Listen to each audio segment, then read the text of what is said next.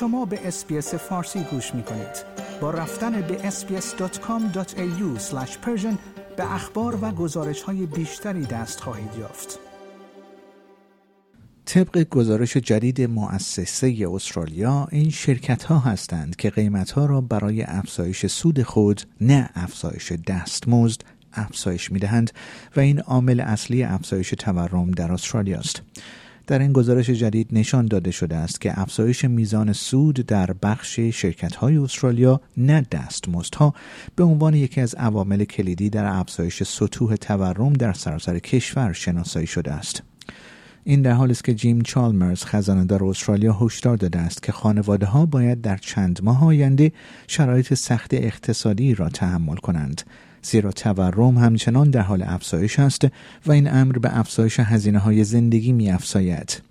گزارش مؤسسه استرالیا نشانگران است که دستمزدها در سال مالی 2019-2020 یا سال مالی 2020-2021 هیچ مشارکتی در میزان نرخ تورم در استرالیا نداشته است و تنها 6 دهم درصد از افزایش 4.1 دهم درصدی قیمتها تا کنون در سال جاری را تشکیل داده است.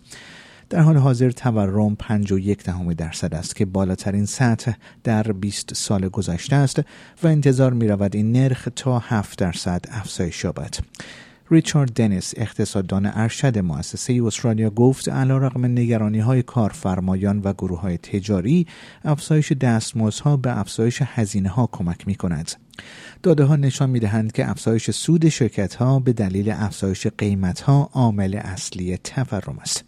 آقای دنیس گفت استرالیا در واقع یک مارپیچ قیمت دستمزد را تجربه نمی کند بلکه در آغاز یک مارپیچ قیمت سود قرار دارد بررسی حساب های ملی نشان می‌دهد که این افزایش سود است نه افزایش هزینه ها که باعث تورم در استرالیا می شود وی افزود در حالی که از کارگران خواسته می شود تا به نام کنترل تورم فداکاری کنند داده ها نشان می دهد که این بخش شرکتی در استرالیا است که باید اقدامی در این خصوص انجام دهد.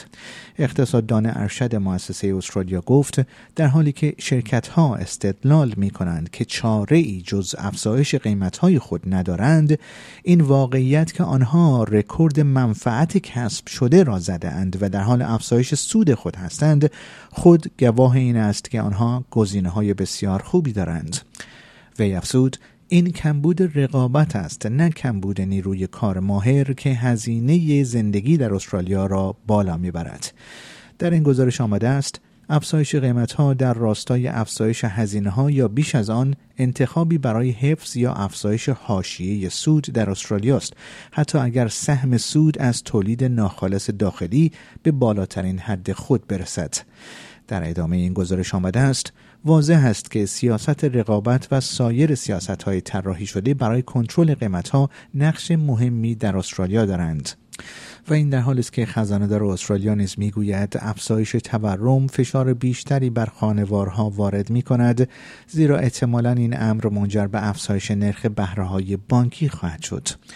آقای چالمرز گفت بدیهی است که تورم از نوعی که اکنون شاهدان هستیم افزایش نرخ بهره را از سوی بانک مرکزی به همراه خواهد داشت. این امر به وضوح باعث کندی رشد اقتصاد یا کاهش انتظارات ما برای رشد اقتصادی در کوتاه مدت خواهد شد زیرا نرخ‌های بهره به روشی که رئیس بانک مرکزی اعلام کرده است افزایش می‌یابد. جدیدترین نرخ تورم در اواخر این ماه منتشر خواهد شد. زمانی که اداره آمار استرالیا شاخص قیمت مصرف کننده را برای سه ماه منتهی به ماه June منتشر می کند. آیا می خواهید به مطالب بیشتری مانند این گزارش گوش کنید؟